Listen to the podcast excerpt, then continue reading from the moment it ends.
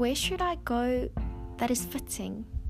To do what fits my call in life as I try to stand tall, it's hard to remember all that I've been, enabling me to be who I am now. How on earth do you find your space on this earth if you keep questioning the worth of your soul? If you keep wondering if the call really is a call, calling you deeper into all that you love, all that you want to take care of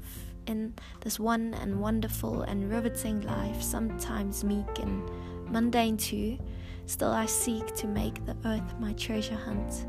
treasuring the tiny things, grasping for my attention as if asking me to pray with my eyes and my ears more diligently than my mouth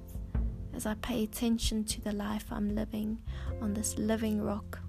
we call our earth. You rock